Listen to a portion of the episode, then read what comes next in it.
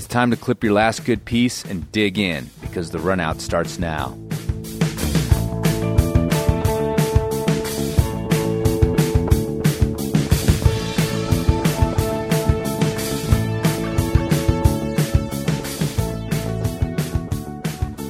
Chris, it's not safe for us to go out in public anymore. I know. I thought this was just going to be a hobby, but now it's just consumed our lives. And uh, I mean, we are just simple climbers who want to go climbing without being harassed, stalked, violated. Um, you know, we just I I just wish wish to to be left in peace when I'm in the public. Yeah, I mean, we we've reached a, cele- a point of celebrity in our podcasting career that we're just being recognized everywhere we go, and it's getting to be difficult. I mean, I think that we might need to uh, put some podcast funds toward bodyguards.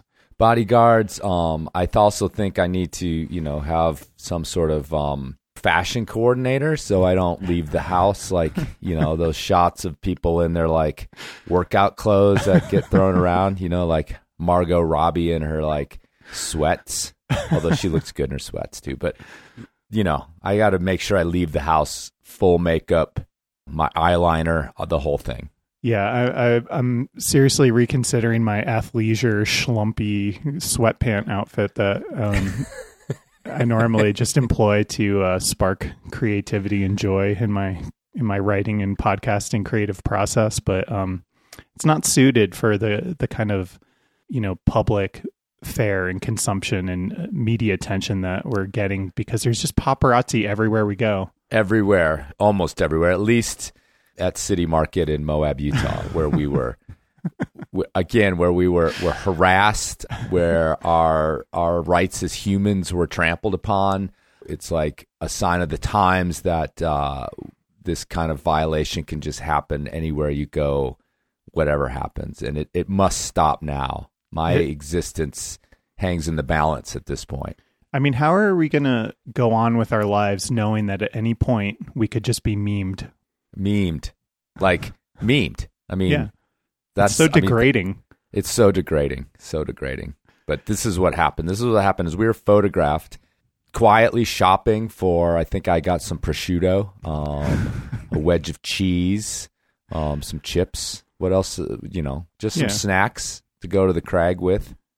We have this history of uh, before heading out to the desert of just loading up on just horrendous junk food that is mm-hmm. no good for us to eat, and and it's kind of our our little dirty secret that you know we want to eat some junk food in in private, but now we're getting caught on camera shopping for junk food. Yeah, and, well, um, I think it's more me than you, but um, as far as that junk food is concerned, because I'm still eating it, it's still here. I, I'm the one who ended up with that bag of unconsumed junk food, and I've been just munching on it ever since I got back. But uh, but yeah, no. Joking aside, we were we were photographed and memed, and it was actually quite hilarious. I thought it was a it was a, a poignant comment, um, which I'd actually been thinking about. That the, they actually the, the cool thing about like good good satire is that it does make you think about like your actions. Mm-hmm. and um you know a good meme is is what that's all about. And it said something about our you know prepare for your the drama at your local crag to be dissected in minute i can't remember what it said. What did it yeah, say? Something like that. It doesn't yeah. matter. It, we were we but it was just qu- quite unnerving um i think for us to wake up. Oh, and you followed this account. This uh, it's called Memes of Moab. Yeah, but memes is M E N E M E A N S. Yeah, because there's a memes of Moab also, and it's it doesn't have much going on over there. Okay, properly well, spelled. Well, we we were um we were spotted in the city market in Moab, and uh, me, by whoever is running memes of Moab, um, or friend of, friend of, yeah, or friend of memes of Moab, and and they took a really grainy and shitty photo of us. And it was quite unnerving to sort of wake up the next morning to see this on, on the Instagram feed. Um, That's funny. and uh, just kind of be un, un, unprepared for uh, this kind of this kind of new introduction of celebrity into our lives. Yeah, I, I, I mean, part part of it is that I don't know who it is, and mm-hmm. um, I, I, mean, I have my suspicions. At least the the group from which it, which it emanates emanates. Yeah, I was sort of shocked, but then I thought it was funny because then I started thinking about the fact that that this person probably had to kind of like go up a few aisles ahead to like position themselves to take a picture of us um, from you know a clandestine spot where we wouldn't have noticed. But also like I mean, it was real like paparazzi style. It's pretty funny. Yeah. Then, but then also the comment made me think because I've been thinking about our um, our Shelf Road episode from some time back, um, where I did just that, just what they accused me of. Yeah. And ever since I dissected that scene, I realized that I had made myself, you know, conspicuous for just that. And I was wondering if it would change people's behavior around me when we're when I'm just out casually climbing because if you'd listen to that episode, you probably were like, well, he's going to judge me and watch me and you know, or maybe I'll be a bigger asshole just to like get a comment on on his podcast. So that's why I thought like I, I actually thought about it all day the um the comment because I'd already been thinking about it, which is like I said, that's pretty good, you know, smart satire to hit you with something besides like, ooh, this guy's an asshole or whatever, you know. And you, you've always kind of noted this that in that corner of the world, you kind of get recognized more than any other place that you go. Um, Yeah, those are my peeps down Yeah. there in Moab, and and you know, and I made I made some comment on there about how um I joked because because they commented that I, we we seem to know our way around the city market better than your average like Dumbo tourist, which I retorted with a comment of like, yeah, I'm kind of a newbie. I've only been climbing there since 1991. Um, which I'm pretty certain is probably before this person, whoever runs that account, was born. Right. Um, I'm guessing, but yeah, it's a Yeah. pretty pretty safe bet. so anyway, my retort was that, but um, but yeah, I've been I've been hanging out down there forever, you know, and and it's kind of like the road, the itinerant road climber scene down there, and um, and those people are in our wheelhouse with the podcasting, you know. Anyway, if you want to meme us, just just come up to us and let us know. We'll I'll, No. I'll, I'll change into some uh, into my nice sweatpants and uh, In your sweatshirt. Adidas stuff. Yeah, Not that you are sponsored, but you want to be sponsored. exactly. You're Yeah. matching I, our matching tracksuits. Yeah. Um, would have been nice. Yeah. we so. we do need run out tracksuits. That would be Yeah. maybe maybe we can do that for next year. We should get stickers before we do that. yeah, I know. We do need to get some merch going. Um, Um, we're over hundred episodes into this thing. It's it's funny because it still feels like we just started it, and like we're still figuring it out and like deciding what it's going to be. yeah, um, totally. to me, and that was always like, well, let's just get it going, and then we'll worry about like merchandise and stuff if people care later. And that, and we're still in that mode of like, well, at some point or another, we'll get, you know. And we do that thing too, that stoner thing where you're like, you think of something really funny, and you're like, yeah, we should do that. and then that's the last time it- it's ever yeah, it brought up ever again. so Well, I was But, actually, um, I was actually kind of. You, you seem to relish in the in being memed more than I did. At first, I was, I was a little unnerved by the, the um, just being photographed like that in a way that I wasn't prepared for. Um, and it kind of made me want to return to my um my hiding hole here in Newcastle where I don't go out. Um, but but I, you know, you you kind of changed my opinion, and and um, I, I'm now I'm now on board. You can meme me all you want. It's it's it's a um i mean it's not just a meme right? Because it it it you know you could take a picture of me from the internet and then make fun of me Right. easily enough which is mostly what memers do. The the paparazzi element is is like this whole curve which i think made made it worth talking about. I mean i've been slandered on memes before you know slandered made fun of. I mean it, I, nothing's ever bothered me that much. But the other thing is personality wise like you and i you're way more reclusive than I am. Yeah, for sure. You know, I've I've played in bands, so I've been in front of people. I've done, and also, you know, the Enormocast has been much more public for much longer than you have on the run out. So, Mhm, um, mhm. you've been able to sit behind layers of um of defense when you were like at the magazine and as a writer and stuff Right. um, more so than I am. So I just feel like it's fair game. I mean, I, I 100% believe that. Like if, if we're going to poke fun at people or at institutions or at things, which is what we do, Yeah. then you, it's that whole like dish it out, you better take it kind of thing. Yeah, And- totally. And, um, you know, and I've, I've mentioned too, like we, there's certain climbers which we will make fun of by name and it, it's not a lot. Like we're not going to pick out some newbie climber named Greg, whatever, and then just like call him out for being a dumbass on the show. Mm-hmm. And even a lot of the people that we do call for being a dumbass, we sort of keep their name, you know, like okay, you could find out who it was, but but it's it's a little bit layered. But the people we make fun of, the the um you know the the Honnold level and Messner and all these, it's because I mean we have a ton of respect for what they've done and you know and they're above it all. And I think public figures to a certain extent kind of need the foil. I mean it's it's an age old literary thing as well, and it's like yeah, and I, you know I can I definitely can count Alex among our friends. You know, he's we're we're we're closer than just a professional, you Yeah. know, relationship, and and he doesn't care. I mean, he probably doesn't hear most of it, but he doesn't care. Yeah. You know, so Yeah. so so I believe like there's a status thing to actually being made fun of as well that um you can either get mad at or you can kind of revel in like, hey, I've I've reached this level where people can, you know, take shots at me. I don't mind. I I can take it. Yeah. Well, it's um I, I always uh thought of City Market as my safe space, but now Look, dude, that city market is combat zone most of the time. And anybody who's visited Moab at any anything but maybe the dead of winter, city market, you got to be prepared for whatever happens. So it's almost great that it happened there because Yeah. it's like a fucking free for all in that in that city market for Yeah. sure. And anyone who lives in Moab, even for a short time, like come to understand, like you go to that place on a Saturday morning during the season, you're you know you you're ready to go.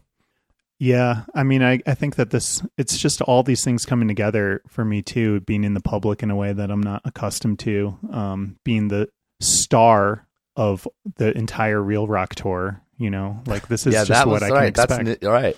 I didn't think about that. You've you've been doing that, and and actually you were down in the desert um, a lot this last week, and uh, yeah, and and your your film was shown here at Five Point, but um, a lot of special things happen around that. So why don't you talk a little bit about that? Yeah, um, yeah. So I was out. Uh, I, t- I took two trips to the creek in the last week, um, and one of them was to. Which is Uh, like a one thousand percent increase. Yeah, exactly. Um, yeah, it's a, I'm, I've I've reached peak creek for the year already, and it's only April.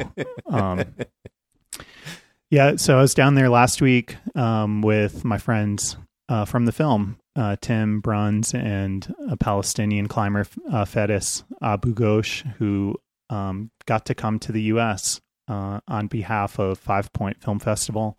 They went above and beyond to secure a visa for him. Um, Tracy Wilson, who our our friend here from Carbondale, um, and who works at Five Point, was really instrumental in in uh, channeling Julie Kennedy, who's the the Five Point founder, and and her her mentality is just never take no for an answer.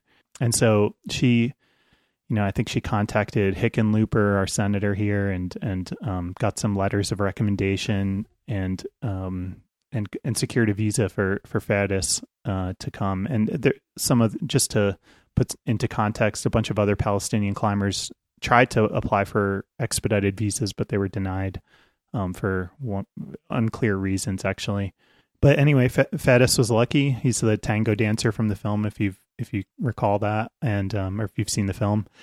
And so, yeah, it was it was pretty special to to take this guy who you know grew up in he's he's literally lives in a refugee camp just outside of Jerusalem, and you know if you imagine what life might be like for someone like him, where he can't go 10 miles on a road without going through a checkpoint to be able to drive from Denver where he flew in all the way out to you know Indian Creek and and just see this incredible expanse of openness and you know western landscape where there's a there's a freedom to it and I don't know I I, I it's just such a special place in general but I, I think it's especially special for someone like that to to get to see that Yeah, we certainly take it for granted. Just the fact that it's, I mean, he even mentioned it how they had just been driving for the longest. He couldn't, I mean, he never in his life had sort of driven that far nonstop ever in his life. Yeah. You know, I mean, so it was, yeah, he, he was remarking on it. And then, you know, I mean, of all the ups and downs with Indian Creek of the last, whatever, few decades, it's, it's still one of the great last sort of free areas, even with a couple campgrounds, you know, coming into existence in the last 10 years. But it's still a place you can go and just not run into any authority whatsoever. Yeah, there are a couple rangers out there, but they're like two rangers for like whatever, 10,000 square miles of, of territory to, to, to run down. So it's definitely a climber zone and, and you can kind of do whatever you want and so yeah, it's a pretty special place to have him come. Plus, it's legendary. I mean, the guy eats and breathes climbing media that he can get his hands on, and so certainly Indian Creek is, you know, it's a worldwide legend. Yeah, so we we started at the Super Crack Buttress and you know got him up to speed with crack climbing, and um, he did really well for his first day of crack climbing ever. Um, and then the next day we went up the South Six Shooter, which is kind of a super easy summit to get to, and um, but just spectacular you know 360 views of you know for thousands of miles and and just incredible exposure. And so he was just his mind was just blown basically. So it was super cool to to be able to share yeah eh, to share that with him and just see see this thing that you know you, you've been going out there for as you just said since 91 and you know i've been going out there for uh you know 20 years but not certainly not as much as you but um it's something you take for granted, you know, it's just part of the, you know, the kind of climbing experience. You kind of think of it in your backyard, you know, living out here in Western Colorado. So, um, to just see that through fresh eyes was, was pretty special. Yeah. And it's super, it's so necessary, you know, like we talk a lot on here and other formats about like keeping the psych up after so many years and, and you have to reevaluate because I mean, I would never, like I wouldn't climb six shooter again except for love or money, you know. Right. And um, there's just so many other things that I would do, and it's you know it's like the probably one of the easiest, if not the easiest tower out there, and mm-hmm. you know so all that's like beneath me or whatever. But yeah, so you just kind of think about like oh it and and it also throws you back to how special those things were when you first discovered them. Mm-hmm. Um, and I was I was a tower collector long before I was like much of an Indian Creek climber. Mm-hmm. Um, and and have moved away from those. I don't know the last one I did a few years ago, but um, yeah. So it's kind of, it's you need those perspective, those realizations once in a while to be like, oh yeah, this is super special, and uh, and I'm grumpy about it, and I should stop being grumpy about you know whatever the people here whatever happens to be so. Yeah totally. I um that's something i kind of wanted to talk about too because um the second trip that i took and and maybe we could talk about this because um as listeners may know from us referencing this over the years we uh we both helped steph davis out with her crack clinic which happens twice a year um, and so we go out and, and, you know, basically help introduce and teach people to crack techniques and, you know, anchor building skills and stuff like that.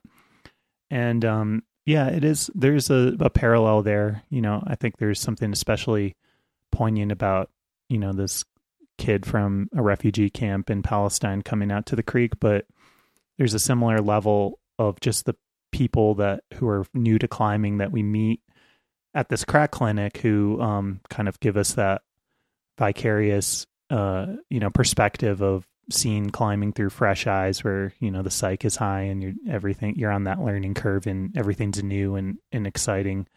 Um so yeah i i thought this group that we had um this week chris was was a was a cool group that um had a lot of elements of of that um within the group yeah, it was a broad range of, of abilities, which it's something we kind of always measure in our heads because it, it dictates sort of where we go, what we do, um, who needs what, what gets personalized. So it's you know, it's not something where we're like, oh, we're judging. Oh, those those those people aren't very good, and this person's really really good, and um, it's just more of a logistic thing to make sure everybody gets what they need or what they wanted or what they came for. And I thought this one was pretty broad, as broad as I can remember. Mm-hmm. Uh, the most experienced person, because we get all experience levels. They're not they're not beginner climbers. They're just new to crack climbing mm-hmm. generally, mm-hmm. all the way down to um, yeah people for whom first moves off the ground were super difficult um, and almost insurmountable in some cases. So it was it was a big group, which is always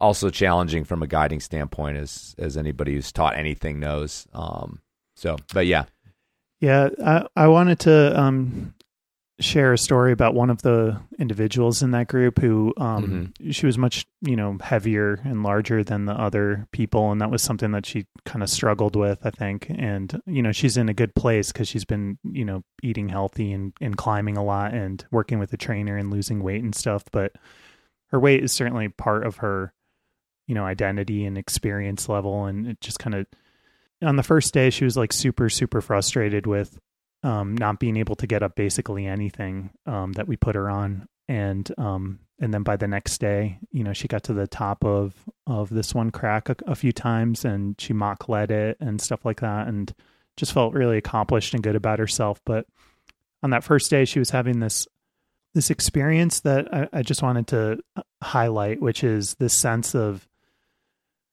being so frustrated that you're not good enough as a free climber that you can't do the moves and you can't you feel like you suck and you feel like it's you know all a reflection of your strength or weight or fitness level or something like that. And it's something that i think people really like literally at every level of climbing go through to some degree or another. You know for someone like her it was you know that's all that she sees in climbing because that's such a big part of her experience at this point. But I don't think that she has that perspective that this is some, you know, let's say one day she gets to like the 512 level or something like that. She's still going to have that, that's, you know, when, when you get to 12A, you feel good about yourself, but then you try a 12B and then, you know, you're like, fuck, I suck. I should be fitter. I should be stronger. I should be doing X, Y, and Z. Um, so it's kind of this universal thing that I think we have in climbing. And it also goes back to that perspective thing that I was just talking about. It's like, you know, she's new to it and there's successes that she's had in, in other formats, but this crack climbing thing is really unique and it's really Indian Creek's kind of rough. I mean, it's we all people who climb there understand that it's like there's literally several maybe five or six five eights that I know of in the Mhm. entire Indian Creek, which is miles and miles and miles of walls. Mm-hmm. and uh, maybe there's a five seven somewhere. Um, I don't think it goes any lower than that, and so it's like it's a it's a hard place to to go climbing, and we have every group we have a lot of frustration because people walk in with a certain sense of what they should be climbing and what they were climbing in the gym, and they have this number in their head, and every guide deals with this this this number thing that people come with, and that's what they want to do for the day because that's what they do in the gym or anything else. And um, yeah, the expectations are just really tricky for for a place like Indian Creek. Yeah, I hadn't thought about this until you just said that, but she she did mention, you know, what her expectations were, which were totally born of the, you know, clearly soft and you know, fluffy grades in her her gym that she goes to. Um and that I think gyms are kind of notorious for having you know, really soft grades or just grades that don't even make sense. Um, and I think that probably does add to that sense of expectation for when you go outside and you, you know, you think you should be climbing a certain level because you can do that in the gym, but you don't, you know, out outside. It's certainly in a place like the creek. it, the grades are so tricky because you know we we live by them but we we at the same time paradoxically say they don't matter and then we turn around and they do matter. And but like looking at them as as not this black and white thing but this indicator and and not letting that external subjective thing decide who you are as a climber. And uh it, it i mean like i said it, another another show from now we're going to be talking about grades again. And and like I'm going to be bitching about how people don't talk about really what they climbed and what the real grades are. Right, So right. yeah, Well- it's kind of it's kind of a mess when you just even get into talking about grades. Yeah, grades are a mess. They're confusing to people. They, uh, um, I think they lead to false expectations. Um, so it's important to just highlight that and, and manage that if, if this um, if this conversation applies to you. Um, but I, I I just also want to reiterate this point of which I think is a point that you can't really understand unless you're an experienced climber and you've been through highs and lows in your own climbing life. But just how similar the the core experience of climbing is, no matter what your free climbing level is. That's something that Mhm. I think a lot of people don't understand. They think that there's some kind of, I don't know, uh, like enlightened freedom or perspective or something that comes with you know achieving that next hardest grade or, or cl- being being able to call yourself a you know 511 climber 510 trad climber whatever it is that you have in your mind is like this. Because everyone has that like everyone has that level that they think is going to be this place of happiness and fulfillment in their life. Um but in my experience it's just more of the same. It's just harder you know it's like it you you still feel like you still have this sense that you carry with you that you're not good enough that you kind of suck and that you could be doing better. It's this this sense that you're if only you had made you know different choices in your life or you had been a little bit more disciplined here or there that you'd be able to do things that you currently can't do. And so it's this it's this like internalized sense of failure that you constantly carry and that's part of this climbing experience and i think it happens whether you're struggling to do like a 5-8 at the creek or you know 514 you know whatever i don't hear people talk about that enough Yeah, it's so funny because I just flashed back to like coming up on four years now that I've been working on my crack project in the desert. It's the same. Mhm. Like I have gone out there and failed. I've made plans that I didn't follow through with to try to do it. So I failed before I even left the house, you know, because I had a training plan that I didn't follow, and I had, you know, so it's and, and I do and I gave up. You know, I, I've get I've given up. I've started again and given up again. Um, and I am currently in a gray area of giving up. Maybe you know I have the summer now to think about it because it's out of season. mm-hmm. Um, so yeah, it's like it's definitely been an emotional roller coaster of like, well, fuck it, I don't need to do that. It's a waste of my time to like waking up, literally waking up at night, and like my first thought is, well, maybe I should go do it. Like that's literally happened to me. Yeah. Um, and so Yeah. it's like, yeah, so it's sort of an emotional roller coaster. I mean, it's I guess easier for me having having accomplished goals that I set for myself and new climbers sometimes you know this is like the first roadblock and and so it's they don't have an experience of having succeeded before to to kind of fall back on I think it's probably like the difference of experience with beginners but um but yeah I guess it's just a warning to everybody it doesn't go away well you know i mean i your misery will continue at all levels of climbing that's what we're here to tell you at the run out it is kind of a lifelong sufferfest, but it, but I think the the key insight is to not beat yourself up during that process. Like, um, Ugh. I mean that, that yeah like literally. So this this woman at one point was kind of brought to tears of kind of her inability to you know to climb this thing, and the th- literally the thing that came to mind was. I thought about young Emily Harrington when she was a teenager in rifle and um, literally being brought to tears that she couldn't climb something, you know, and look at her now. And I don't know. It's just, I don't think that we need to be so hard on ourselves. Um, well, I don't know what the fine line is between like recognizing what you're, where you are and having an honest appraisal of your climbing ability, having that desire and like need to get better, but not like going so far as to like put yourself down, you know, and like feel like you just suck at climbing so bad that you're a worthless human, you know. Like you don't need to add that those extra steps to it to in order to have the motivation to like keep going with climbing and I th- I think it I don't know. It's just um you see what I'm getting at? It's like yeah totally yeah. and this woman is very accomplished on uh, uh, many other things in life Yeah. you know because one of the things is we get to know these people and it's just like yeah what you know so yeah it's it's it's strange that all of a sudden this bucket of of climbing supersedes like all of these other accomplishments in your life all of a sudden. Right. but i mean i'll say this too like the it's why it's so attractive. Mhm. it's it's you didn't just lose a game. You didn't just like you know not block that goal. It, it it goes so deep into your psyche. It's why we do it. And and to be honest with you like something like this if it if it makes you feel um you know other emotions besides joy that's i mean that's fine. Mhm. like as long as you can move beyond it you know after the moment and and i think i think you know this situation she did Yeah, she did move beyond it after the moment and has some some successes later on for sure. um, but I mean, to feel terrible is okay as long as you move on. To feel scared, to feel all these things, because otherwise, it's you know it's not what it is. Climbing is is for that as well. You can walk away from you know from that route and that experience, and um, you know, and then put a smile on your face and and go back the next day and keep keep trying at it. You know how many sets of draws I left out over the winter, Andrew?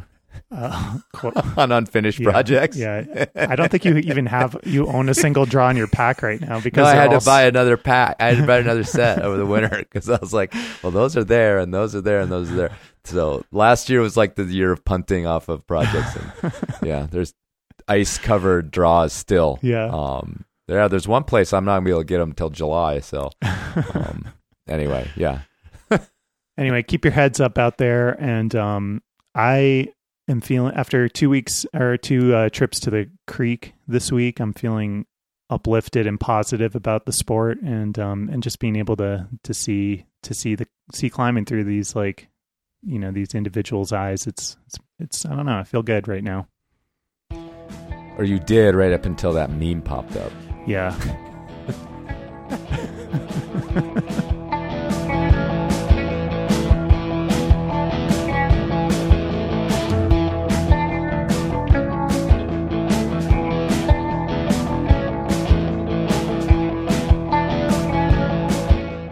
Christian Beckwith is a writer, podcaster, and co founder of Alpinist Magazine and the Teton Climbers Coalition.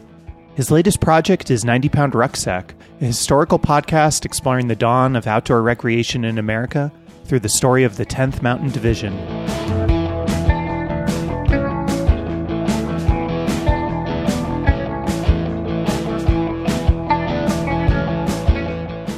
This is way harder than editing a magazine. But it's also it's super cool. I mean, I'm way into the story and um, it's just been a an an honor really to be able to plunge into this the way that that I have. So, are you just, doing all that? Do you have a team? Uh, what do I have? I've got um, a fellow who helps with marketing, and so we're up to ten um, followers on Facebook, which is good. um, I've got a uh, an audio engineer. Yep, it feels like more than just a mic and a and a computer at this point. Mm-hmm. Just a lot of a lot of books a lot of interviews. And then, uh, yeah, a couple weeks ago, I went out to Fort Drum out in New York and gave a a presentation on the 10th Mountain Division to the 10th Mountain Division, along with the 18th Airborne Corps, which is America's contingency corps. So they're the break glass, you know, in case of emergency, and they um, they've lost their history. All of the divisions in the army ended up getting sidetracked by the war on terror. And so they lost right. their connection to their identities and their um, their historical missions, and so this has definitely opened up a lot of cool opportunities. But it's a fucking ton of work. It's like twelve hours a day. I stopped I stopped exercising for about a couple of times. I've done it for like four weeks in a row, and it's just not worth it. It's not worth it. Before we get into your podcast, uh, you're uh, you know, slowly making yourself turn into a type 2 diabetic without exercise and destroying your psyche and will to live and so forth. I thought it'd be fun to just kind of riff on the uh, death or impending death of print med- uh, media Aww, in the climbing world with you since um place in my heart for it well, you're, uh, you know, you had a perch at Alpinist, and we're kind of responsible for the aesthetic and style and tone of the magazine and setting it off in, in the right direction before Katie took over. And I'm not sure how long were you there at the Alpinist. When did we start that? 2001, and then um, the economic crash of 08, 07, 08, something like that. Um, mm-hmm. Um, that was our denouement. So I got about six or seven good years out of it yeah. Was, I mean, what an opportunity. Those um those years of the Alpinist are some of my favorite uh, years, and some of my favorite stories came out of that era.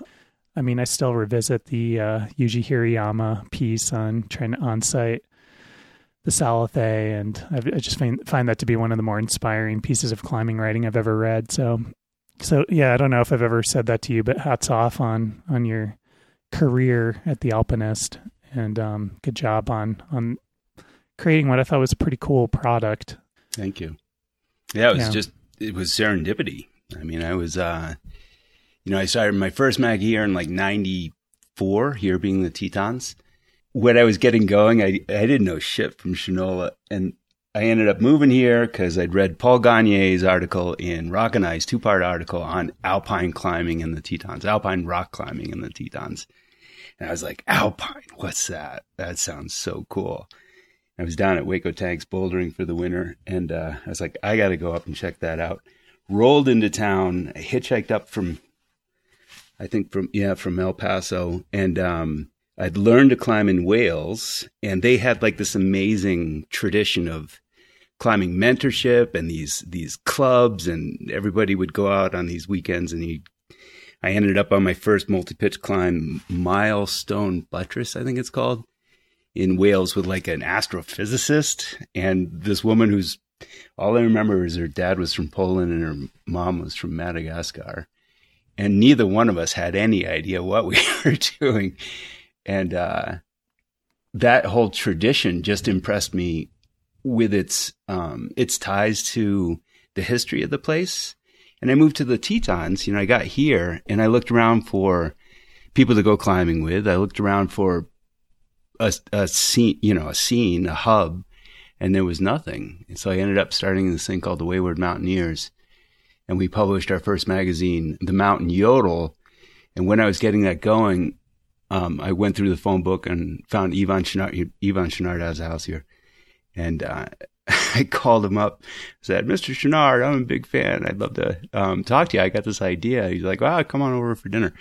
So I went up and sat down with him, told him what I wanted to do, you know, with this magazine. And he's like, oh, yeah, it's way too much work. Don't do that. Just staple a bunch of pages together and hand them out to your friends. You know, it's way too much work. And I was like, oh, man, my hero just told me not to start, not to start something. Are you kidding? So I ended up starting it and I left a copy on his, um, on his porch one time and H. Adams Carter, who had edited the American Alpine Journal for 36 years and made it into the, you know, the the journal of record for mountaineering, had just passed away, and um, Yvon threw my name in the hat, which is insane because I didn't know anything about anything, and the American Alpine Club actually hired me to run the AAJ, which was just I look back at that and I can't believe that they would you know, take that sort of chance on a such a. Uh, I was so green. I was so wet behind the ears, and um, I ended up uh, doing that for like six years until they fired my ass because I'd gotten sideways with the. Um, uh, there was an executive director and a uh, uh, the president of the board. There was like a contingent of folks. They called them the California Mafia on the board that thought the um, the president at the time was kind of a social climber. He was like a lawyer. He wanted to be part of the, you know, the whatever the administration in DC was at that time. And so there were a bunch of folks that were agitating for um, him to step aside. And because I was still such a punk ass kid, I was like, I joined them and said, and if you don't, I'll I'll not publish the journal until until you two stepped out. And then they fired me. so I, I, remember I came home from uh, that meeting and I just I had sat with Michael Kennedy at the bar you know, all night, being like, "Oh fuck, what just happened, man?" And I my they just fired my ass. And I came home after we went ice climbing for a bit. Came home and I'm standing in my uh, in my in my house. I get a call, and this woman says, "This is Diane. Have you um, gotten the letter yet?" And I said, "What letter?" And there was a knock on the door. I open the door. A FedEx guy hands me an envelope. I'm still on the phone. I was like, "Well, I just got this this envelope." She said, "Open it." So I open it, and it's on like you know thousand pound stock paper, and it's a letter from Marc Ewing, who was one of the founders of Red Hat. So he tagged like two billion during the tech the tech boom, and it said, "I'm interested in starting the National Geographic of alpine climbing." Would you be interested in, in working with me on that? And I said, well, um, your timing is impeccable. yeah, I'd be really interested. And within a week, I was on a, I was on that plane to Chicago and we got it going. And it just all fell into place like that. And it was free reign. And I had all this, you know, with the journal, it's such an incredible book, but it's six by nine. So it's, it's really, there's only so much you can do within those, within those parameters. And the stories that I was seeing from all over the world were so cool. You know, just one example, the Russians and like the system that they grew up in in the former Soviet Union, which facilitated some of the most remarkable ascents in climbing history within a system that was completely isolated and insulated from the rest of the world blew my mind. And so I started going over to Kyrgyzstan on these expeditions and I got to know all these guys. And, uh, you know, with when Alpinist came, there was a chance to build these beautiful articles about these climbers who were doing these climbs. And they would only, they would appear like a blip. I think it was in 81. They went on their first, uh, they got out of the Soviet Union, got their first expedition to, I want to say Everest and punched out a new route that was just gobsmacking. And then they went home and the Iron Curtain shut again. And nobody heard anything else from them. So those were the kind of articles that were just so fun to do with with alpinists. And then also just get into the grit of it, you know, have fun, laugh. You can be bawdy. I don't think you can do that anymore. But we could have, you know, a, a rib- ribald sense of humor and, you know, nobody sued us and nobody flamed us or anything like that. It was a very different, a very different time. And just, um, you know, thanks to Marc, we had the latitude to do this, you know, gorgeous magazine with only full page ads, and we could work with these climbers from all over the world in putting together something that really felt like a true celebration of the climbing lifestyle. And I'll just always look back at that as, you know, what an opportunity, opportunity of a lifetime. It was incredible. Bodiness continues. Just Does so it? Know. It's out where there. You, where yeah, do you yeah. find it? dark, It's making a comeback. It's making a dark comeback. uh, well, it's I just laugh because I'm currently editing a um what is actually an extremely bawdy episode for the Enormocast. I just literally was editing it before I got on this and laughing my ass off and wondering if we'll get in trouble, but we won't. I know we won't. That's good. and then the whole media landscape has just changed so much since. I mean, when you know, after Alpinist, I started this social media website for adventure athletes and um, outer local, and it was what do we call it? Um, sports that can kill you and the people who love them. And so we just followed all those, you know, the ski mountaineering and the base jumping and the wingsuiting and the and the climbing and the, you know, all the great all the great things that we love to do. But social just felt so, um, man, it was like a monster. You had to feed it all the time, and it was ravenous, and it was never sated. It just always required more, and it just sucked the soul right out of me. I didn't want to have anything else to do with it, and and Now you're back. I know. I had to get back on fucking Facebook. Oh my god, what a horrible hole. you just get sucked into that. There's so many things I'd rather be doing. But yeah, I mean, how do you get the word out? Well, maybe that's a good segue into uh, hearing about your new podcast that you're working on um, about history, climbing history. And um, but before we get there, I just I just feel uh, the urge to point out um, a thread that I picked out from what you were just saying there, Christian, about trying to get people to kind of pay attention and listen and understand what it is you're doing and the projects you're describing, this podcast, which you're about to talk about, the the alpinist, um, you know, these like kind of deep stories from the climbing world that you're you've kind of made a career of of um, excavating and, and bringing to the surface for all of us. It's a heavy lift uh, for you in terms of work and so forth, but it's also a, a heavy lift in terms of the so-called attention span of of climbers out there. And there's always this concern that people might not be paying attention to what it is that you're doing, or certainly the the sense is that the payoff is not always worth it um, to do that kind of work and to to kind of get the number of eyeballs or or ear holes uh, tuning into what it is that you're doing. And so, I don't know if you have any thoughts on that, but um, you know, it's kind of a lonely road, and uh, I, I kind of um, something about that uh, artistic pursuit resonates with me, and um, I don't know. I just feel like commiserating with you on that a little bit. Thank you. We could pull John Middendorf into this as well. Have you been reading his um, Mechanical Advantage? Exactly. His Substack is um, is a treasure trove of of climbing esoterica. The way he goes down those rabbit holes is amazing, and mm-hmm. he's uncovering these things that you know he'll take all the popular myths, and this is what I've been finding with the tenth as well.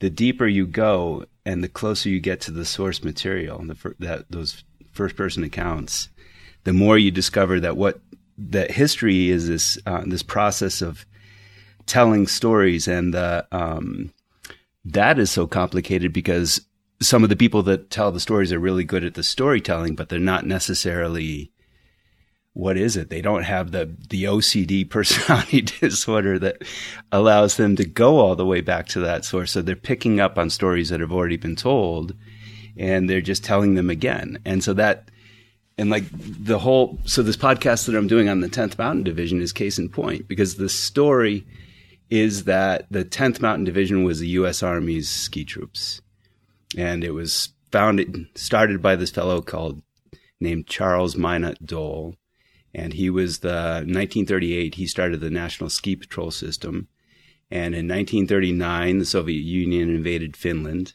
and for four months the Finns held off the lumbering Soviet forces, you know, in their in their tanks.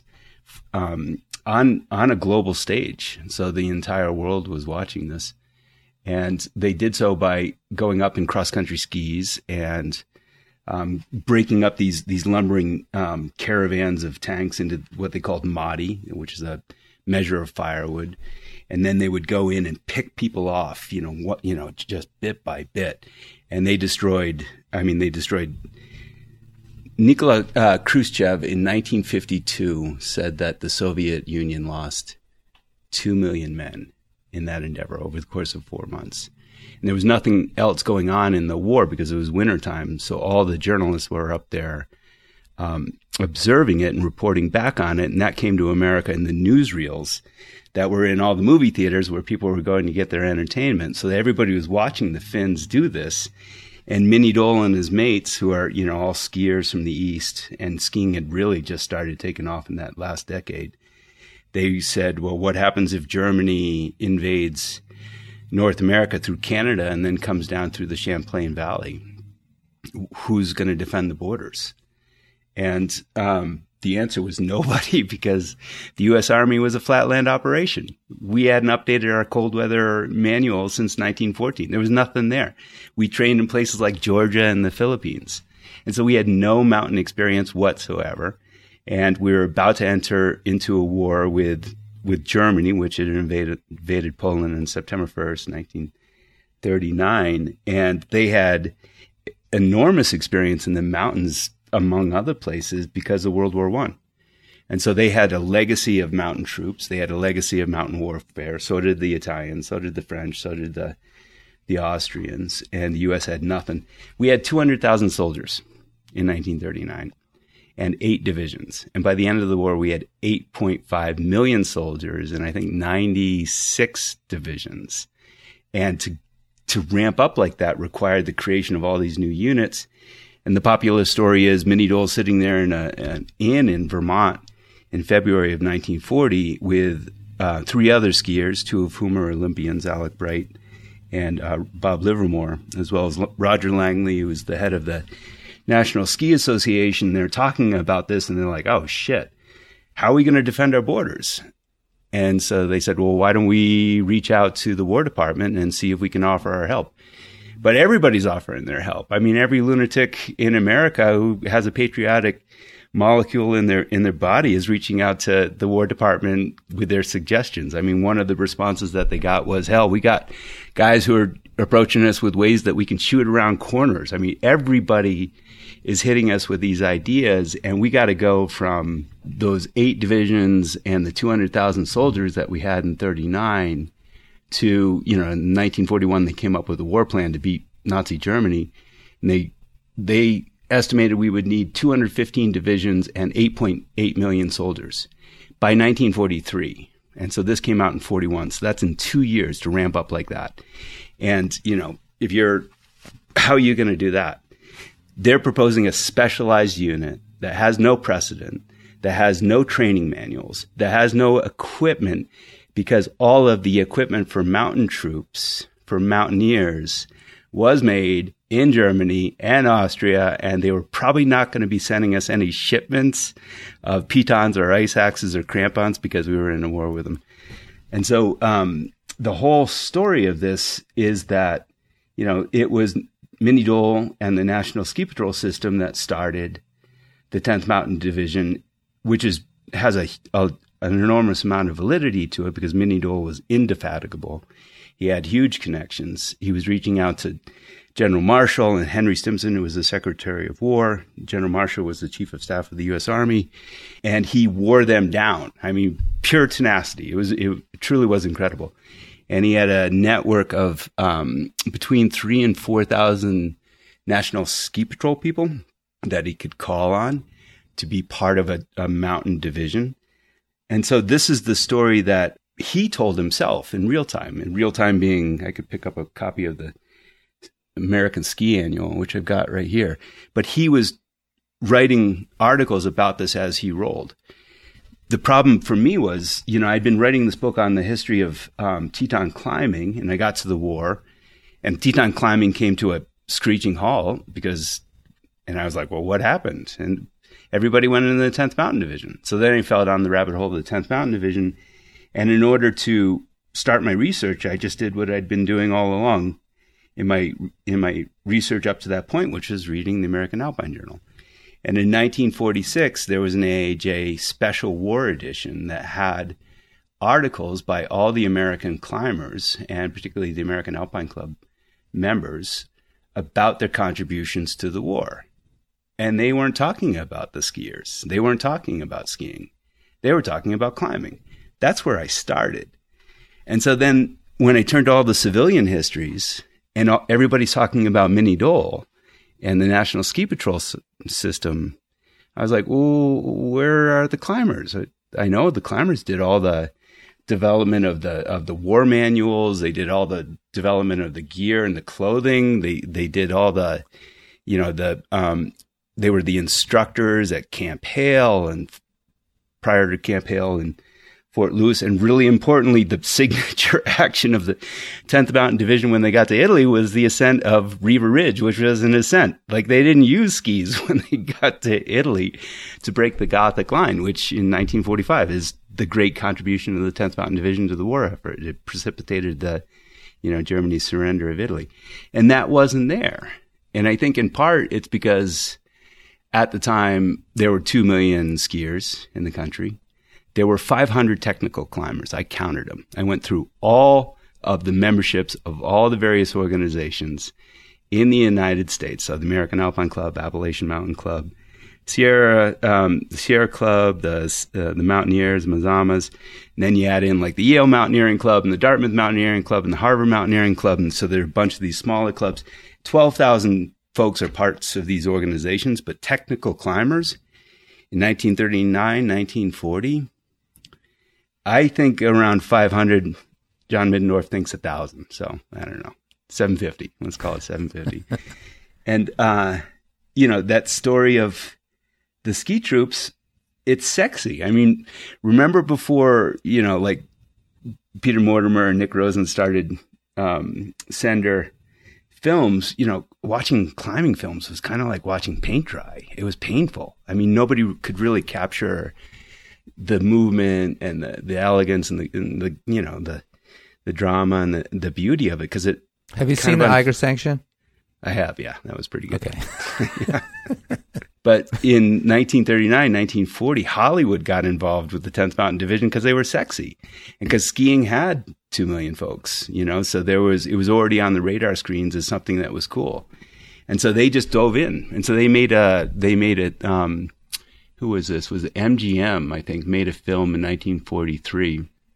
It was on the so there was that film that was in all the um, the movie theaters. There were the covers of, a, of Life magazine like two or three times. It was on the cover of Saturday Evening Post, and it was like this incredible feel good story in the midst of a war because skiing was sexy. Here were these rugged dudes who were out there doing these skiing things, which, you know, was all swoopy and fashionable and had come onto the national radar screen in the preceding decade in a way that was unprecedented. And what are you going to do in 1939, 1940 about climbing? I mean, you know, that's just, it just was not very popular. It wasn't on the radar screens. But that was that part of that story that unless you're willing to go to those original sources, you're just not going to get. And it's easier to just pick up on the story of Minnie Dole and put your little riff on it and call that good. But where it gets interesting is going down the rabbit hole. And I think, um, you know, Andrew, to your point, that's kind of the, the, the blessing and the curse of that. I don't know what it is. It's a disorder, but where you just can't help yourself, but you have to go so deep that you know the story inside and out so that you can tell it, which is kind of where I feel like I am right now. And it's absolutely excruciating. It drives my wife counting insane. the rolls of of um, of mountain clubs all over the country. Is that what you're talking about? Something like that. Like yeah, tallying up how many climbers existed. yeah. Well, I was so curious because though I couldn't find that information anywhere. Well, no, I mean that's a it's a fascinating point because in, you know as a reflection of 2023, you know, in terms of the popularity of climbing, you know, this idea that there was that few people who could put a rope up, let's say, you know, technical climbing, and now what it looks like now. So I mean, just that little point is pretty fascinating. And what what percentage of those people ended up dealing, you know, in, with this 10th Mountain Division thing? You know, it's had to have been a lot of them. what was so interesting about it was it the climbers who became involved in the 10th represented the institutional knowledge of climbing in the United States of America before the war. And so it was H. Adams Carter, who was my predecessor at the American Alpine Journal, and Bob Bates of um, the Harvard Five. They they were responsible for bringing American mountaineering up to um, the standards that it enjoyed before the war because of their expeditions to Alaska, and then going off and taking those experiences and applying them to things like Nanda Devi and the Himalaya. And Bob Bates was part of the 1938 um, K2 expedition that saw Paul Petzoldt reach an altitude higher than anybody had ever gotten to before. So they were part of it. They were a critical component of it. You had folks like Bestor Robinson.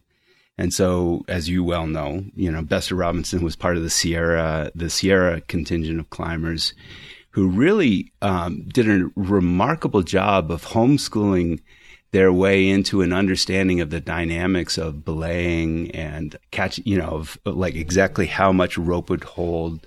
They were the first ones to open up big wall climbing in America with some of their ascents in Yosemite, particularly on Higher Cathedral. You know, here in the Tetons, you had folks like Jack Durrance who had come over from Germany because all the Germany had the skill sets. That's where all the hot climbers were coming from because they had a legacy of mountaineering that was generations deep. And so they, you know, as did the Italians. So Tito Piazza had been soloing five seven in 1900. You know, I mean, they had a legacy of mountaineering, and so there was just a small number of Americans, but they all ended up in the 10th Mountain Division. So H. Adams Carter, Bob Bates, 1939. They're in Switzerland on a climbing junket, and they observed the maneuvers of the Swiss mountain troops. You know, and this is right when war was happening in Europe, so there was an urgency to it and they said, you know what? We probably should look into having some mountain troops of our own because this war thing is happening. It's happening. So they got home, and this is the part of the story that really doesn't get told. They began their own advocacy. They began agitating for mountain troops as well. And the interesting thing about their efforts, number one, Ad was a Quaker. I mean, he was the most humble guy. I never met him. I wish I had. He sounded like I've met a bunch of the other, you know, the other Harvard Five guys like Bob Bates and Charlie Houston, Brad Washburn, and uh, they were just so kind and, and humble. And um, I think Ad was like that as well, but he didn't really talk about himself. But they had all these connections because they were they you know they were well educated. They'd come from um, they'd come from affluence. They had this network that they activated. And among other people, they began to reach out to somebody named um, Henry Stimson. And Henry Stimson had been Secretary of War under Taft. He'd been Secretary of State under Hoover. And in June, on June 20th, 1940, um, FDR appointed him Secretary of War, kicking out I- the isolationist Henry Woodring, who had been um, rebuffing Minnie Dole's efforts, at the very least, to start a mountain contingent. And so Ad and Bob became part of this juggernaut of effort on behalf of American climbers, and really the American Alpine Club was central to this. That um, succeeded in no small part not because of their efforts, but because of what was happening on the world stage. And so in 1940, Germany invaded Norway. And one of the things they wanted to do, this was just a, did you see this on Netflix? It's called Narvik. Mm-mm. It's a, it's about the German invasion of um, this town above the Art- Arctic Circle called Narvik. That was a, um, the port town. It was Ice Tree Harbor, 130 miles above the Arctic Circle. That um, this Swede, Sweden had iron ore, and they they what do you do? You rail it, you train train it, you transport it to a port. And Narvik was the port. And when Germany invaded to take that port so they could control iron ore, which was a mission critical component of, you know, war material, they brought a contingent of mountain troops. And so they had 20, they had 2,000 mountain troops and 2,600 sailors on 10 destroyers. They go into this harbor.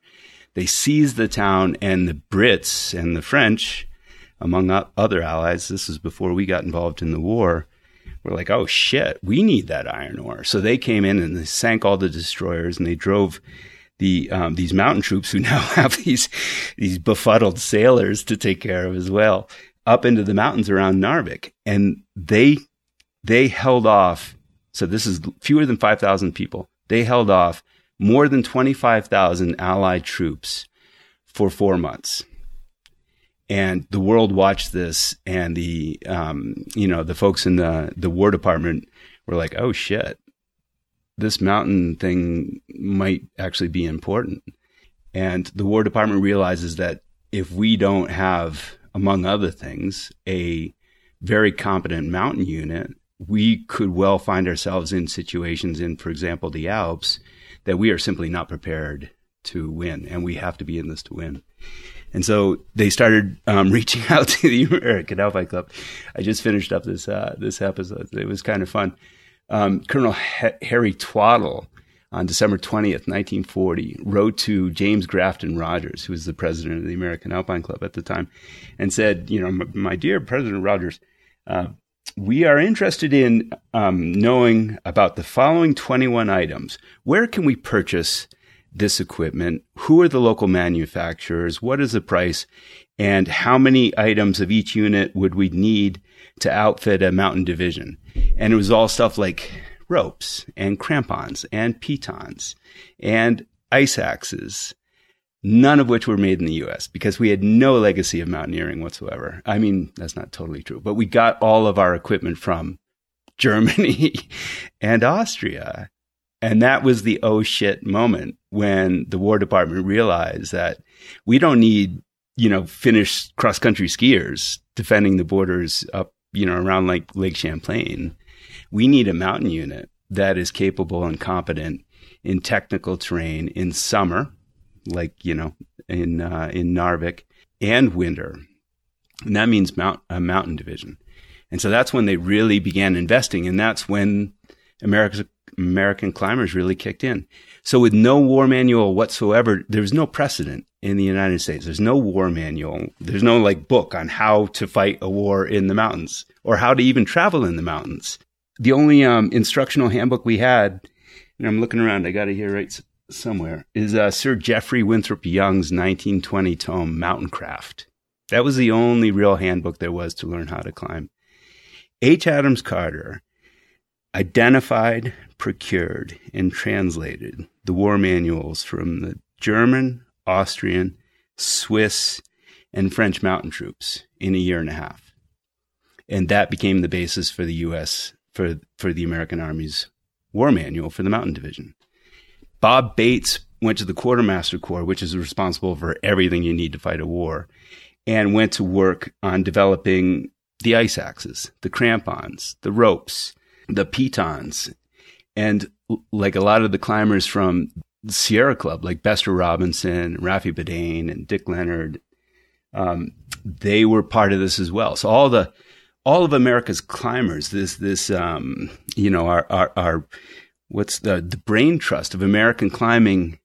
It was a remarkable moment in American history, and one that's so hard for us to understand in the current environment. But everybody wanted to be part of this war effort. And so all of these American climbers who are really fucking smart and they're really good, they all contributed to it in their own ways as best they could. And the result was gear and clothing and instruction manuals that not only helped this division know how to fight in mountains for the very first time in America's history, but then deployed to Italy in January of 1945 to break what's called the Gothic Line, which was Hitler's line in Italy's Apennine Mountains that he was using to divert Allied forces that could otherwise be put to use in France, you know, to help hasten the end of the war. Because at this point, Americans come in and the tide has turned, but they couldn't get through the Gothic Line because it was mountainous and Germany had used 15,000 slave laborers to build all these fortified encampments on top. And, you know, in mountain warfare, where do you want to be? You don't want to be in the valley. You want to be on top looking down because you can shoot people more easily. And if you're the guy running up the hill, it takes you at least, it, you have to have at least a five to one advantage it, to take a, you know, to take, take high ground. So when these guys got to Italy in 1945, they trained for like two and a half years, depending on where you date it, um, three years in the mountains and they'd become mountain athletes. And so they weren't just skiers. It wasn't just a ski troop. It was a mountain unit. And you guys know the deal, right? If you're running around in the mountains for hours every single day for years at a time, you get ripped and you get, you get a tenacity and a psychological fortitude that is part and parcel of what we like to do in the mountains, right? You're always moving over technical terrain where if you fuck up, you die. And so you have this capacity not only for the physical fitness necessary to execute technical movements, but also that, that ability to compartmentalize your fear, discern real from perceived danger and execute. And so that's what these guys had when they got to Italy and they got to the Gothic line and the U.S. Army's Fifth Army had tried to take it for 500 days without success. And the reason they couldn't take it, they were trying to take this thing called Mount Belvedere, which is really just sort of a rolling hill. It looks like something out of, you know, the Appalachia. Um, but they'd taken it four times, but then counterattacks had driven them back all four times. But there was a escarpment adjacent to it, and it was seven kilometers long, and it was called Riva Ridge. And on the western flanks, it was gentle enough that the Germans could drive up to resupply their troops who were plugged in on top. They're all entrenched in top, and you know they've got their their machine gun nests and everything else that they're using to shoot shoot us every time we try to break the Gothic line. But the eastern flanks they don't really defend because they think they're too steep for a company to climb. And that's where the 10th Mountain Division broke through. And so, under cover of darkness on February 18th, 19th, they went up four routes of ascent on Riva Ridge and they climbed through the night and they got up in a thick fog and they so surprised the Germans on top that the, the Germans were coming walking toward um, the, the edge of the ridge as if they were just walking toward the barracks. They took them without a casualty. They took the entirety of Riva Ridge. And that opened up the opportunity to break the Gothic line. And then the 10th Mountain Division rolled over the German mountain troops like a fucking tsunami. They rolled so fast and so hard that the U.S. Army's Fifth Army, which was charged with resupplying them, couldn't keep up. And in the course of 114 days of combat, they achieved every single objective that they'd been assigned in a fraction of the time. But they incurred the most casualties of any unit serving in Italy. 13,124 of the 20th, of the 10th Mountain Division. 13,124 soldiers went over. And of that, 969 were killed and 4,164 were wounded. It was absolutely fucking horrific. It was absolutely horrific. You read these stories and you're just like, oh my fucking God, there's no way I would, I can't wrap my head around that shit. It's just too rugged. And, um, I think the reason they were able to roll over them the way that they did was because of that training that made them into those formidable mountain athletes. They had that both mental and, and physical capacity, mental and physical fitness. But then they also had the fellowship of the rope. And we know what that's like. They trained with their fellow soldiers for three years in the mountains and they'd made ascents of peaks in out of Camp Hale, you know, up to thir- up to 14,000 feet. They trained in conditions that included there was something called the D series, D series, a divisional series in March of 1944, where 12,000 soldiers got ordered out into the mountains of uh, around Camp Hale, um, and were told to occupy these 13,000 foot summits and hold them and they went out and they got hit by eight feet of snow. Temps were down to 30 below. They had like, I think it was like, oh God, 25% casual, um, frostbite casualties. They just got so worked, but they had done this again and again and again. And they'd gotten so fucking strong and so tough that by t- the time they got to Germany, they were able to roll. And when they trained, they trained with backpacks that weighed 90 pounds. The average weight of their backpacks was 90 pounds. So that's why I call my, my, the project I'm working on, which is both a book and a podcast, 90 pound rucksack. They were skiing with 90 pounds on their backs. Those skis are seven feet long, seven foot hickory skis with, um, they did have steel edges at that point with these little fucking leather boots. I mean, can you imagine skiing with 90 pounds on your back? In leather boots with seven foot hickory skis. It was insane. I mean, they were so, they were so tough. I am so blown away by what they did. And then after the war, so they precipitated the uh, the German surrender of Italy. After oh, yeah, let me interrupt real quick. Um, you know that that's p- part of the interesting thing. I think you know that goes with the Camp Hale thing and the 10th and the Mountain Division is the legacy after um, which again we hear about the skiers a lot. You know, they they started all these ski resorts. You know, I I laughed when you said how many people went out on that that that uh, exercise. You said twelve thousand.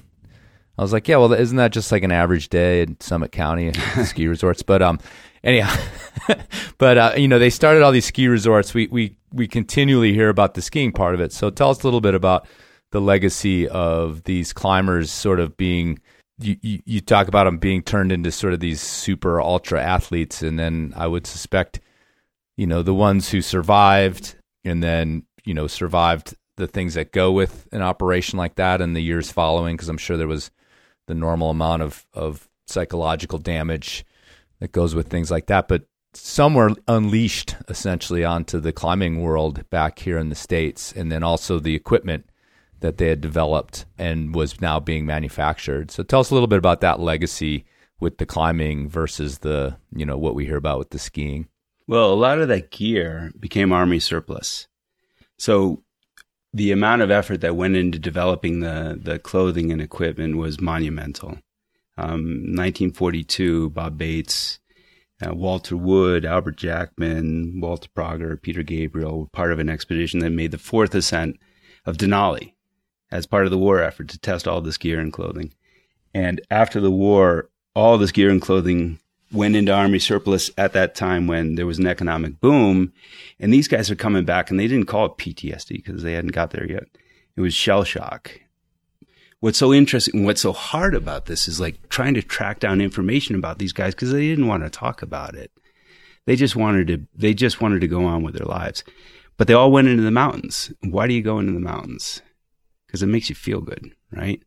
And so, like before I did this, I was running a, a nonprofit that looked at nature as a social determinant of health, and we did a lot of research on the the health, mental health benefits of time outside. The reason these guys were going outside was because it saved their lives. It saved it saved them from the demons that they picked up in Italy. But all that gear and clothing became part of the outdoor recreation boom that took place after the war. Um, here in the Tetons, Paul Petzoldt, who had been part of the training at Camp Hale, had been in charge of mountain evacuation procedures, went on to start NOLS. That's taken hundreds of thousands of people, of Americans and people all over the world into the back country and taught them to be self sufficient as climbers and just backcountry travelers. Here in the Tetons, I'm looking specifically at a number of folks John Montagne, Dick Emerson, Doug McLaren, Ernie Field who came out of the 10th where they'd learned those mountain evacuation techniques. They learned how to climb. They came to Grand Teton National Park. They became climbing rangers and they set up the first mount, organized mountain rescue units, mountain rescue trainings in the park's history. That's the basis for the Jenny Lake Climbing Rangers. They're the elite force of um, rescuers that you never want to call, but you're psyched when you have to call them. You're psyched that they're there. And so those are just some of the ways that these guys have contributed to the dawn of outdoor rec in America and contributed directly to, to climbing as well. Look at David Brower coming out of the Sierra Club in the, in the Sierras, went on to become one of the great environmentalists of the 20, 20th century. I mean, it's there weren't many of them, but they swung way above their weight. You mentioned like mountains as therapy for these guys coming home from the war, which is an interesting parallel to um, Wade Davis's book Into the Silence with Mallory and those first attempts on on Everest. Those those guys, Mallory in particular, was were veterans of World War One and and were definitely disappearing into the mountains as therapy. Um, and uh, I was wondering though, you know, we think about climbers as being very countercultural now, or at least our heroes from the '70s, the the Stone Masters and such. They, you know, they've been put on these these anti-establishment kind of pinnacles.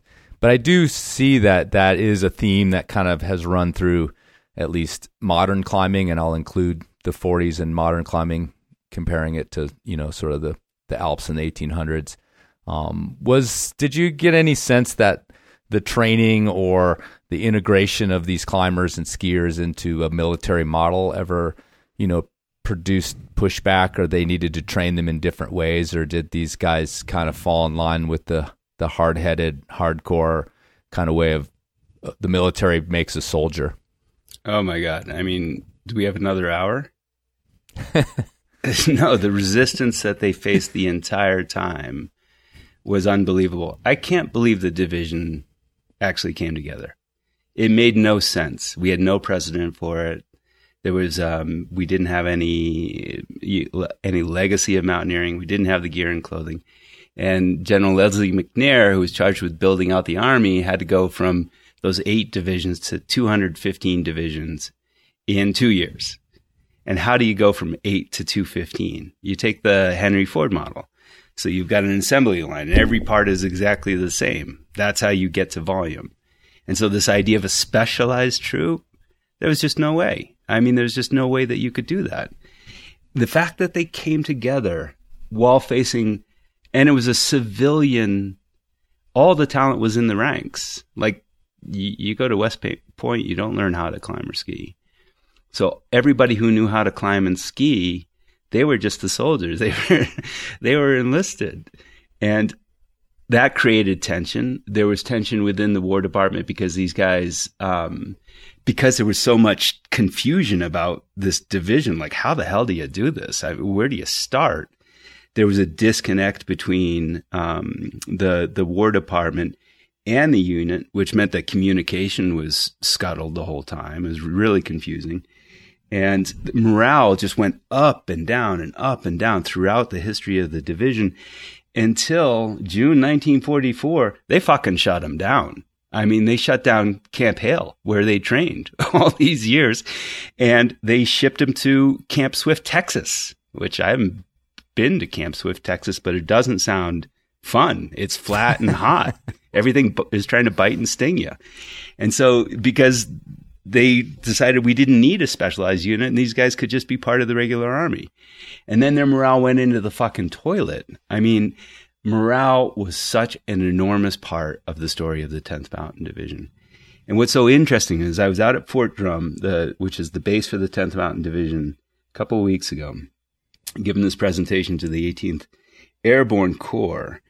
And what blew me away was that because of the war on terror and because of all the deployments to Iraq and Afghanistan, the 10th Mountain Division, along with other divisions in the Army, they've really lost their sense of self. They've really lost their that identity and they've lost that connection to to history, to who they were.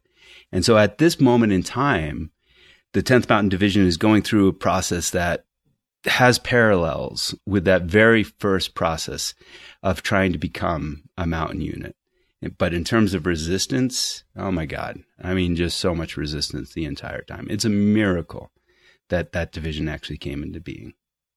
There's an interesting psychological aspect, I imagine, as well, just in terms of coming out of this period of war and turning to something like outdoor recreation, which, you know, nevertheless has its uh, inherent risks in, involved. Um, but you would you would imagine that after a period of, you know, war, that people would want to just, you know, kind of chill by uh, by the lake or something, or just go fishing or something. But um, it seemed that outdoor sports kind of got a toehold in in America and kind of blossomed from there. But is there any anything to say about just the psychology of Americans at that time? Well, I mean, I was looking going into this.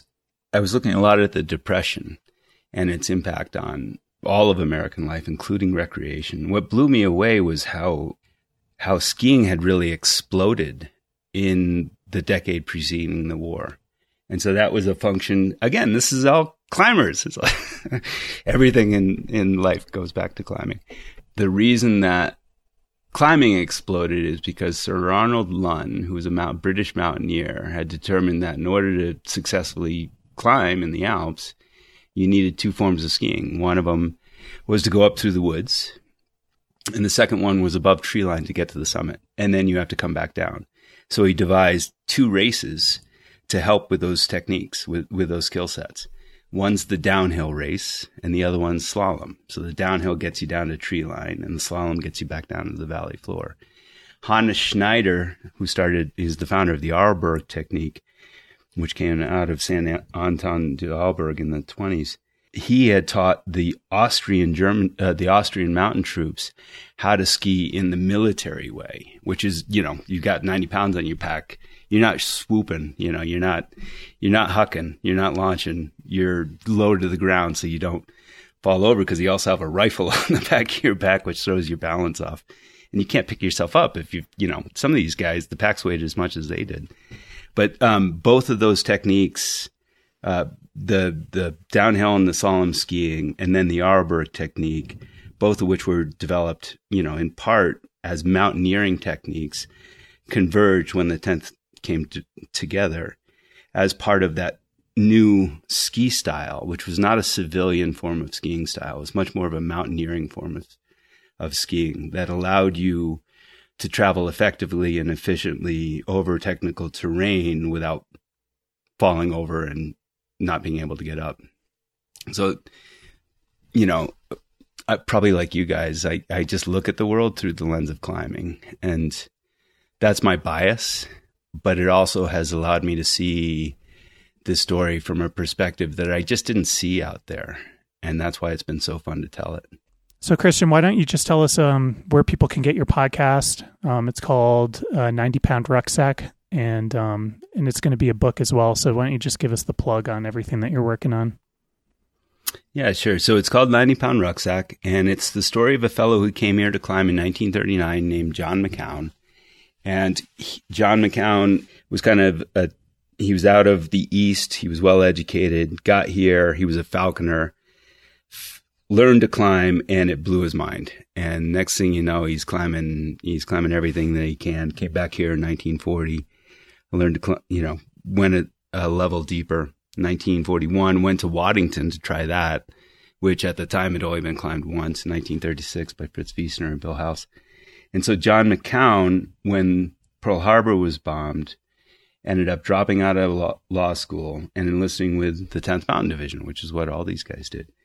And so 90 Pound Rucksack tells the story of the 10th Mountain Division from his perspective and his family's helping me out with all the his letters and files and things like that and traces his rise through the ranks as he became uh, at the end he was a lieutenant colonel because he not only instructed all the troops, both at Camp Hale and also in Seneca Rocks, where he was teaching uh, many troops how to the art of assault climbing. But then when he got to Italy, he's the one who put up the hardest route on Riva Ridge, and it's called Monte Serrasiccia. Had six pitches that he fixed on it, all under cover of darkness. So I followed the story of the 10th Mountain Division through his experiences, and then all the way back through to the Tetons and the founding of the Jenny Lake Rangers. And so I'm really looking at the story of the 10th and the dawn of outdoor recreation in America. And you can learn more at christianbeckwith.com. And how hard was that route? Like D, 13D, 13. what are we looking at? there was a lot of shoulders. There was a lot of shoulder standing going on. Old school. That's 13D. Old as soon as you stand on somebody's shoulder, you're definitely in the high 13. With a Um, rifle sticking you in all the wrong places. Yeah.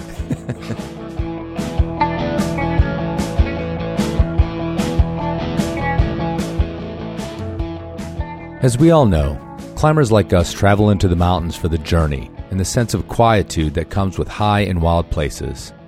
But what if your casual free solo of a 10,000 foot face turned into a little bit of this?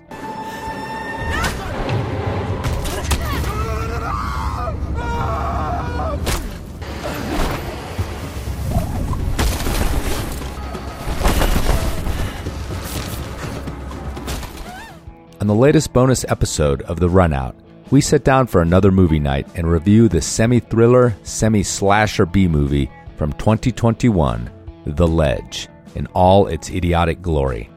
If you'd like to hear that, or all the previous bonus episodes, or contribute something to the Runout yourself, like a final bit or a buddy spray, or maybe you just want to throw a little money at two dudes that make you chuckle and keep you informed of all the hot topics in climbing, Go to patreon.com slash runoutpodcast and become a rope gun today. That's patreon.com slash runoutpodcast to support the runout. And frankly, if you don't, we will find you, and it's going to sound something like this. Drop it! Drop it!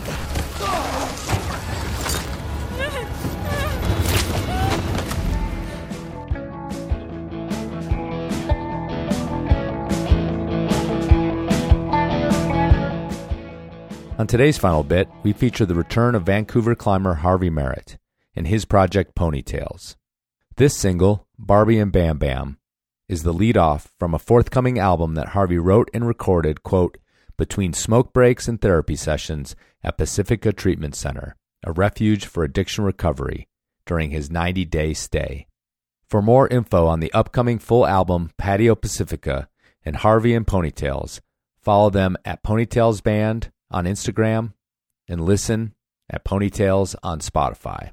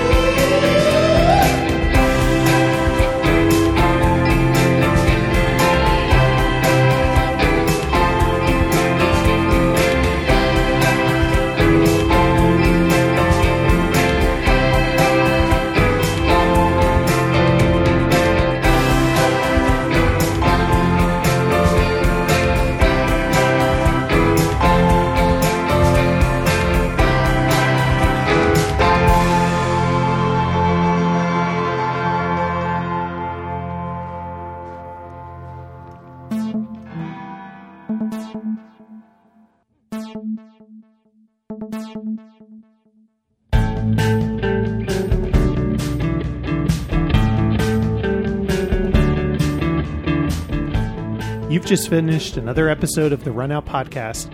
I'm Andrew Bisharat, and you can reach me at andrew at runoutpodcast.com. And I'm Chris Kalous. And you can reach me at andrew at runoutpodcast.com. Dude, come on. Because Chris at runoutpodcast.com is where emails go to die. That's true. We also have a Patreon that you can support our show at, and it's runoutpodcast.patreon.runoutpodcast.com. No, no, no, no. It's patreon.com slash runout podcast. Yes. if you dream of sending 514 every month for the rest of your life, you should go and sign up at patreon slash runoutpodcast.com. No, com slash runout podcast. Something like that. Give us some money.